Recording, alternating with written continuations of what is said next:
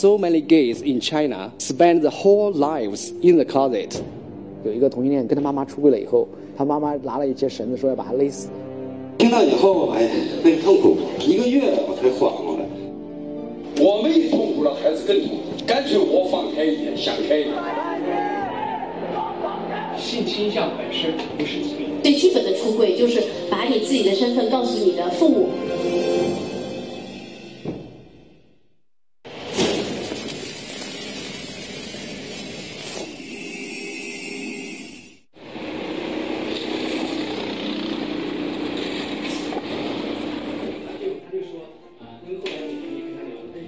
这是位于广州的同性恋亲友会的办公室。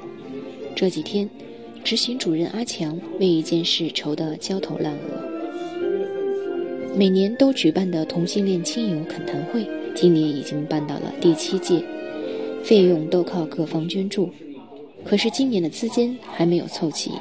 然后我们是准备筹那个四万八千块钱，然后支持我们那个第七届同志亲友恳谈会的这个啊。会场的费用跟一部分家长，因为他们申请住宿，然后我们给他们提供这种费用。那现在已经这个五六天过去，然后还差呃不到一万块钱，大概八千多块钱。为此，实习生小白出了一个主意。小白就说：“如果这个筹够这么多钱了以后呢，就要让我挑一个小苹果。所以他因为已经写到网上了，所以我今天必须得先学习怎么挑小苹果。然后换一个小呀小苹果。”能阿强身体的协调能力还有待开发，不过能跳成这样已经很不错了。答应别人的事情必须要跳完以后放在网上，大家知道我们啊承诺的事情做到了。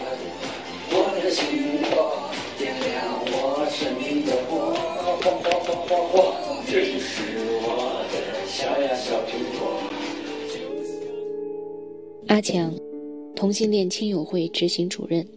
在他的记忆里，自己的整个青春期是在秘密、恐惧、困惑、自责中度过的。初中阶段的时候，那个有一些男同学就开始讲嘛，说啊，我那个觉得某个女孩子长得很漂亮啊，或者是这个身材多么好啊。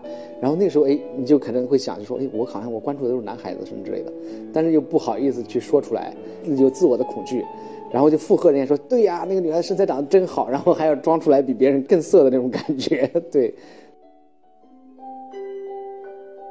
一九九五年的春天，阿强十八岁，离开老家安徽，到江苏宜兴打工。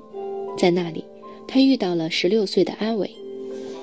两个男孩子在一起的感觉懵懂、羞涩又美好，可又觉得哪里不对。有一天，一件事情让阿强变得十分恐慌。一九九七年之前，同性恋是流氓罪当中的。当时看一本杂志写这个同性恋的这个情感的时候，就说两个人。就一个人其实结婚了，然后另外一个人呢就受不了，产生了报复心态。对方回娘家的这个过程当中，他把这个楼啊上面就给炸了。然后整个这个报道写这个同性恋的时候，就用了很多这个非常负面的词语，比如说这是变态的，什么违反人伦的这种东西。看到报道，阿强很恐惧，他觉得自己不正常，他哭着与阿伟分开，离开老家，来广州寻找新的生活。他努力打工做生意，一路拼搏，可是很多有关同性恋的负面报道让他更加苦恼。孩子以前出柜的时候呢，他父母不了解，然后呢就把他带到这个精神病院里去治疗，然后吃了四年的这个精神病的药物。那吃了这个四年的精神病药物以后，因为这个精神病的药物是不可逆转的，也是对人的大脑的伤害嘛，所以他这个等于就说他小孩的这个整个精神就受到影响了。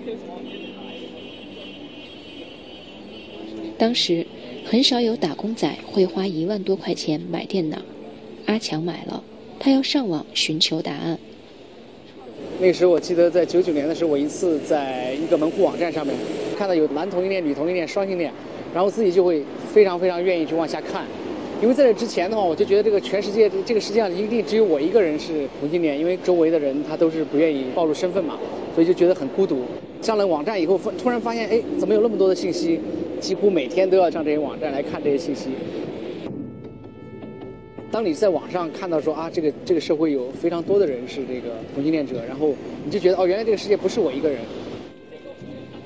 了解了同性恋并不是病后，阿强和阿伟又复合在一起了。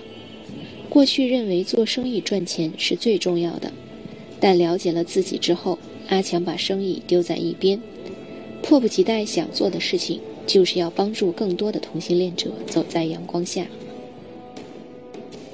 阿强开始在网络上写他们的故事，写同志伴侣的日常生活，写同性恋如何妨碍等相关知识，博客名气越来越大，点击量惊人。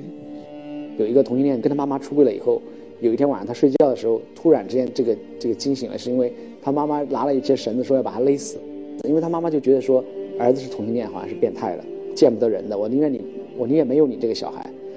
他当时就求饶，就说这个告饶的那种感觉，就说我我要改，他妈妈才把这个这个这个这个那个绳子拿掉。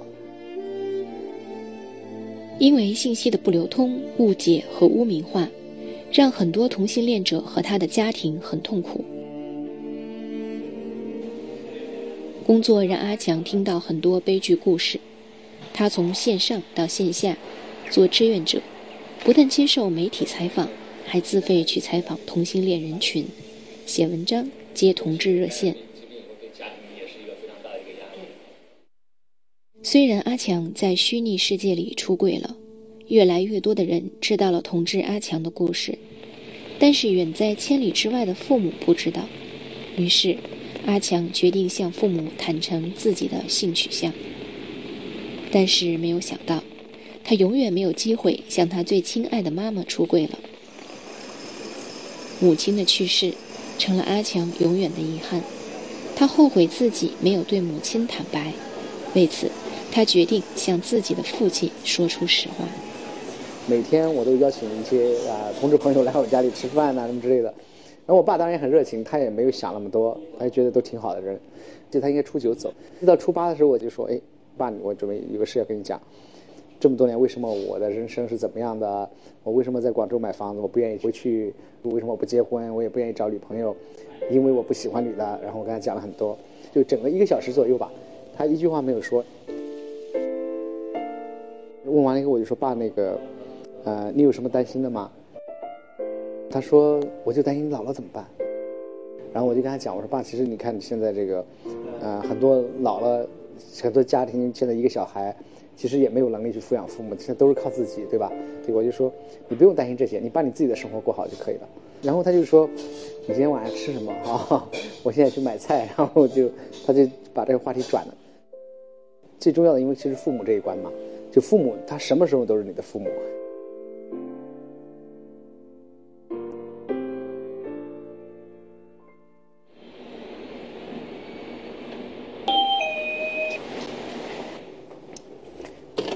嘿，你好。哎，你好，好好，请好。今天过来那个小小小册子是吗？啊，对对对。好好好，对，在这边我给你拿一下。对对对。今天很巧合，阿强在办公室的时候遇到一名同志来取亲友会自己出版的同性恋知识的小册子。其实我拿这本书也是帮我认识一下我自己。对对对。啊，一直多年来，就是虽然现在比以前更清楚认识自己，但是我觉得还要更深入一点。啊，到时候我哪天跟我老妈说的话，有 有个准备。给给你妈。对啊，啊，当然说我妈不会说的很，可能我想可能反应会有，但是不会那么很过激啊。毕竟来说，我老妈还是比较疼我的。啊。你你还没跟你父母讲哈？没有。对，你觉得这个可能还是比较难的，这个对你来说。还是比较难，因为我我前期的想法是，嗯，起码我。自身要有这么一个朋友，然后关系也相对的稳定，然后呢，可能要找出一个切入口，然后或许吃饭或者约出来吃饭，或者说，哎，我带你去见个人是吧？这个是怎么样的情况？有有一个点才能去这种说出来。那你平白无故的跑到老妈面前说，妈，我跟你说一件事情，我是同性恋，我我喜欢男生，这太唐突了，这个没有一个导火线在你的话，觉得谁也接受不了这个事情是吧？但也有人说，你要跟父母讲完了以后，也许你这个关系还更容易找到这个伴侣，因为你你有一个男朋友的话，他可能会说，哎，都是这个人把我小孩带坏的，他就会埋怨那个人。我遇到好多这种的。阿强说，对于同性恋者而言，家人能否理解是他们最大的心病。带着这样的初衷，阿强开始致力于同性恋家庭的工作，他召开同性恋亲友恳谈会。这一坐就是七年。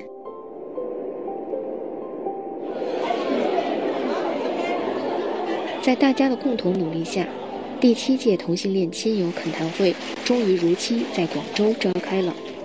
来自全国各地的三百余位同志及其亲友参加，全场座无虚席。我们这些家长建议的，就说是最基本的出柜，就是把你自己的身份告诉你的父母。特别我们黑龙江啊，封建那么个地方，听到以后，哎，那个痛苦，我一个月我才缓过来。我的心，我那一个月我都得死了，真的。哎，那种滋味是想象不出来。但是天下儿父母都是爱儿女的，必须坚强，男人得扛起来，有样装扮哈，慢慢理解，慢慢。慢慢深入，慢慢那个体验进这个圈子，我也查电脑看。看着几百人的同性恋亲友，阿强很感慨，因为谁也不曾想到，最初第一届亲友会召开的时候，才有几个家长来，而阿强和同事们的初衷，仅仅是给孩子和家长一个沟通分享的平台。我给他定出的条件，首要条件出柜。第二条件有一定的稳定的工作和经济收入，第三个身心健康，身心一定要健康。我们一痛苦了，孩子更痛苦。其实，干脆我放开一点，想开一点，我这孩子他自己会很愉快的生活。这就是我的儿子哦，所以一家坐在一块。七年来，同性恋亲友会的妈妈们被阿强推出来，成为了全国各地的亲友会召集人。在网络上、热线里，帮助那些没有出柜的同性恋孩子和痛苦无助的家长。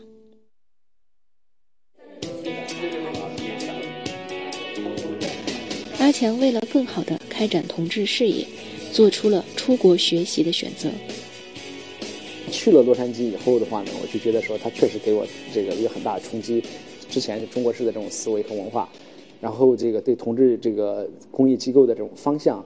没有更清晰的考虑的，尽管我在这个参与亲友会的工作，然后在做呃非常多的志愿者工作，但是其实你说这个未来的方向怎么走，发展这个呃可以可以达到一个什么样的目标，其实不清楚的。参加完这个呃洛杉矶同志中心这个培训之后呢，呃我就觉得说我自己的这个一个是我视野，我就觉得说相对来说打开了，我觉得 OK，如果我要认真去做这个事情的话，也许我也可以达到这个往前走，也许达到一定的目标，我的目标可能更清晰。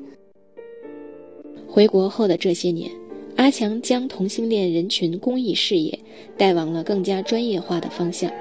他现在已经不像早期那样，主要以接听热线电话为主，更多的时候，他以职业公益人的身份走出去，让更多的人正视自己的群体。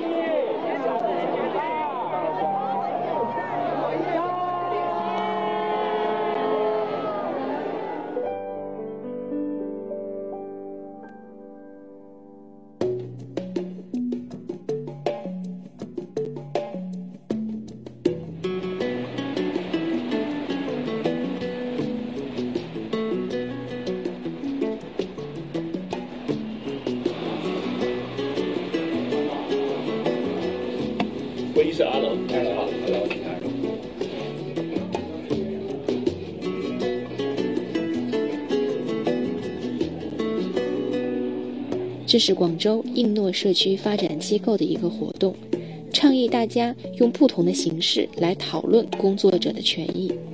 阿强应邀来做一场同性恋在职场的现状与需求的交流。如果说我们在工厂里面没有同性恋敢说出来，我觉得恰恰说明我们的问题是非常严重的，就说明我们整个的环境是不不够不够友好的，不够包容。因为如果我们创造了这样一个环境以后，那自然会有人慢慢慢慢他愿愿意表达他自己的身份。也就是说，这个员工他感觉到这个环境是足够安全的话，他是愿意说出来的。因为这个不敢说出来这个过程，实际上对员工是非常压抑的。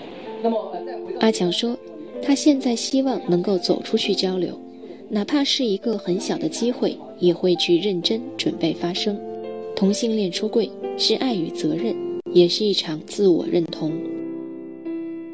上午的话我是分享这个 LGBT 里人群，就性少数人群他们的这个需求啊，跟这个现状的一些问题。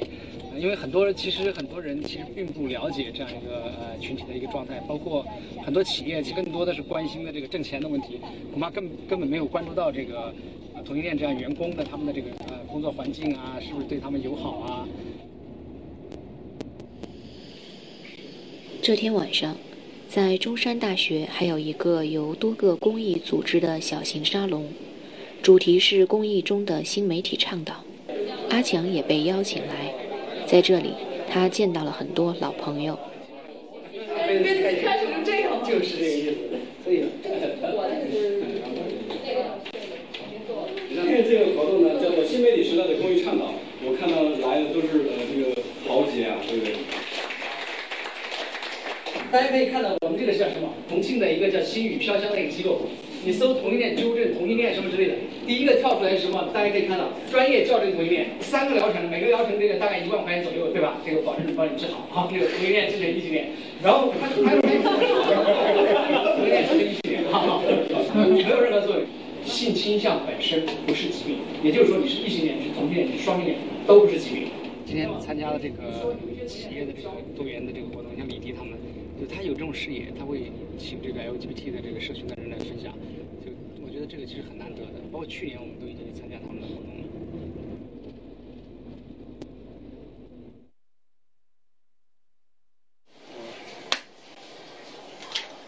阿强现在的伴侣叫大鹏，两个人在一起不到一年，但感情很好。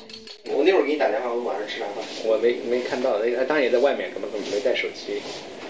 今天那个什么，你你以后要是再打电话不接，我回来把你手机砸了。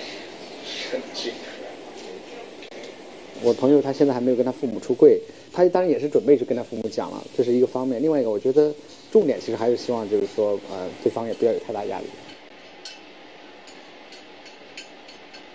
今天的新闻有一条是联合国人权理事会大会辩论，并投票通过了有关保障同性恋人权的新决议。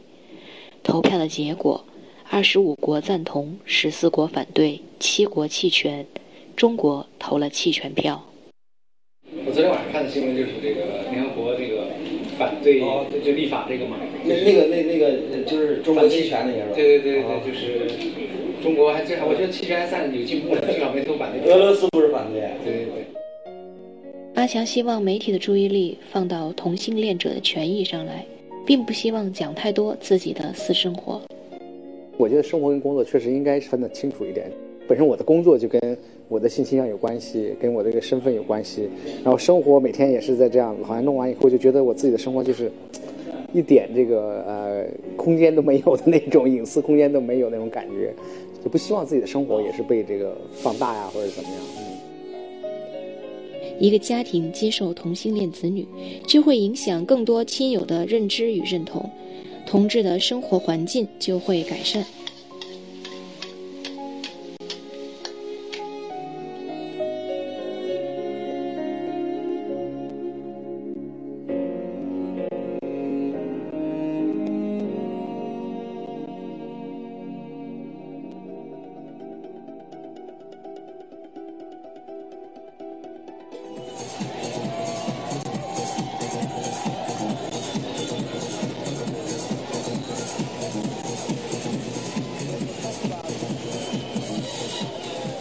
今年，应荷兰外交部、荷兰在线邀请，中国性学泰斗李银河、潘绥铭、方刚以及 LGBT 友好人士访问荷兰，与相关人员一起分享中荷两国在保护同性恋权益、同人现状等问题，亲临阿姆斯特丹同志大游行。这其中就有阿强，也是在这次研讨会上。来自中国的阿强做了以爱的名义出柜的演讲。About five percent of LGBT people have thoughts killing themselves because the family rejection, loss of marriage equality, and line discrimination is so far away.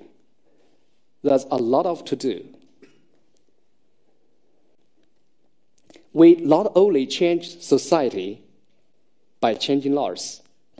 The way we can really change society is by changing hearts, family by family, dad by dad, mom by mom. Thank you.